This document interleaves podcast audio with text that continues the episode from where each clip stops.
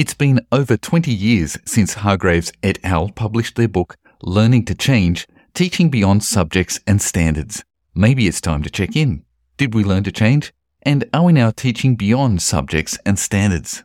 Hello, I'm Dr. Brad Fuller, and this is the Gig Based Learning Podcast.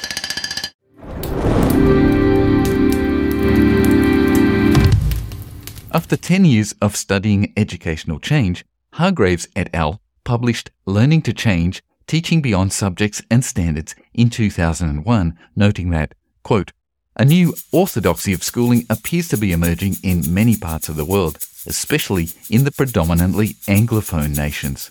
They define the new orthodoxy as learning which is based on, quote, prescribed standards, especially in literacy, numeracy, and science, that almost all students are expected to achieve. These standards are linked to centralized textbooks and redesigned assessments and are enforced through systems of accountability and monitoring that reward successful schools and provide support or threaten closure to those that persistently fall short. Does that sound familiar? But wait, they're just warming up.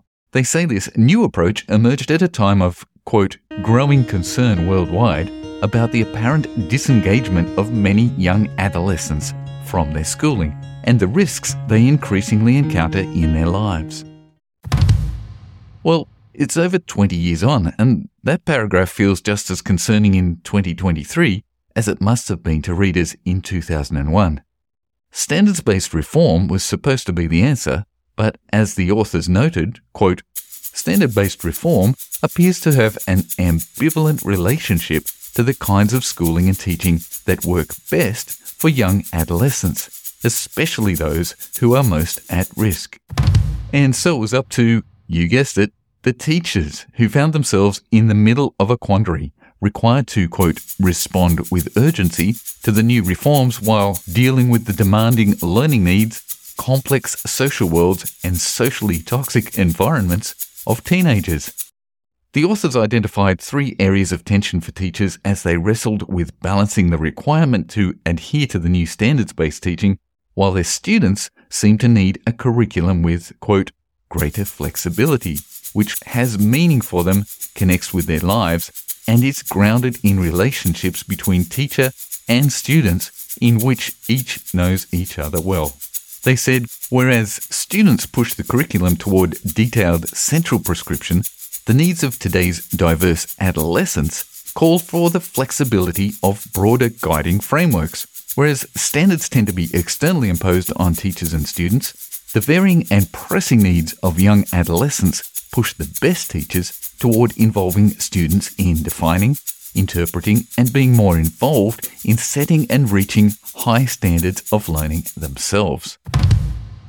For over five years, the authors followed a group of grade 7 and 8 teachers in Ontario, Canada, and tracked their experiences and responses to successive waves of reform. They discovered that the teachers in the study were all willing and able to make complex and demanding changes in their classroom.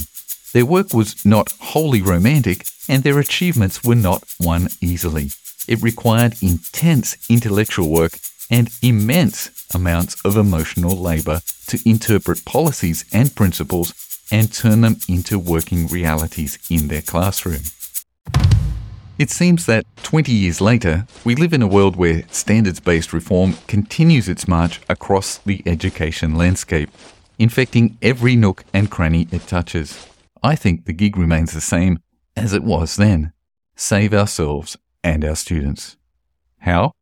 By using our hearts, minds, and imagination, and quote, grounded in relationship between teacher and students, in which each knows each other well.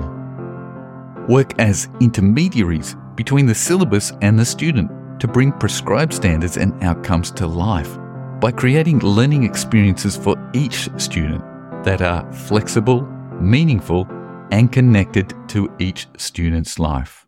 Citing Marsh 1999 and Lieberman and McLaughlin 2000, the authors suggest, quote, a focus on processes of teacher inquiry and on building professional communities of practice, where teachers experience the time, encouragement, and standards based urgency of working on standards and reform together. Moreover, sufficient levels of support and funding for teacher inquiry and collegial discussion to take place in, ready, school time are crucial.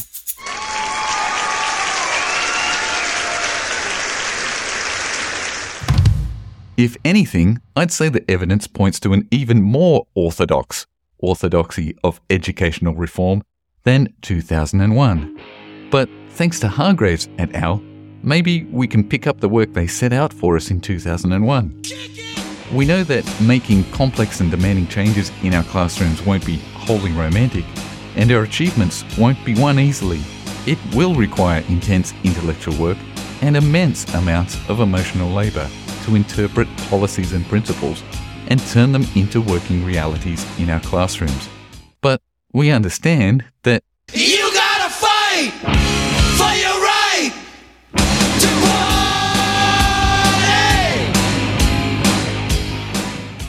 So let's come together in community, taking time to share and encourage each other. Who knows? Maybe one day the bosses will even find sufficient levels of support and funding for this to take place in school time. Until then, I'll see you online. If you'd like to know more about gig based learning, we have a website at, unsurprisingly, gigbasedlearning.com. On the website, you'll find information about our gig based learning community of practice. It's for classroom music teachers who want to find other classroom music teachers and join with them to live the good life of good teaching. I hope to see you there.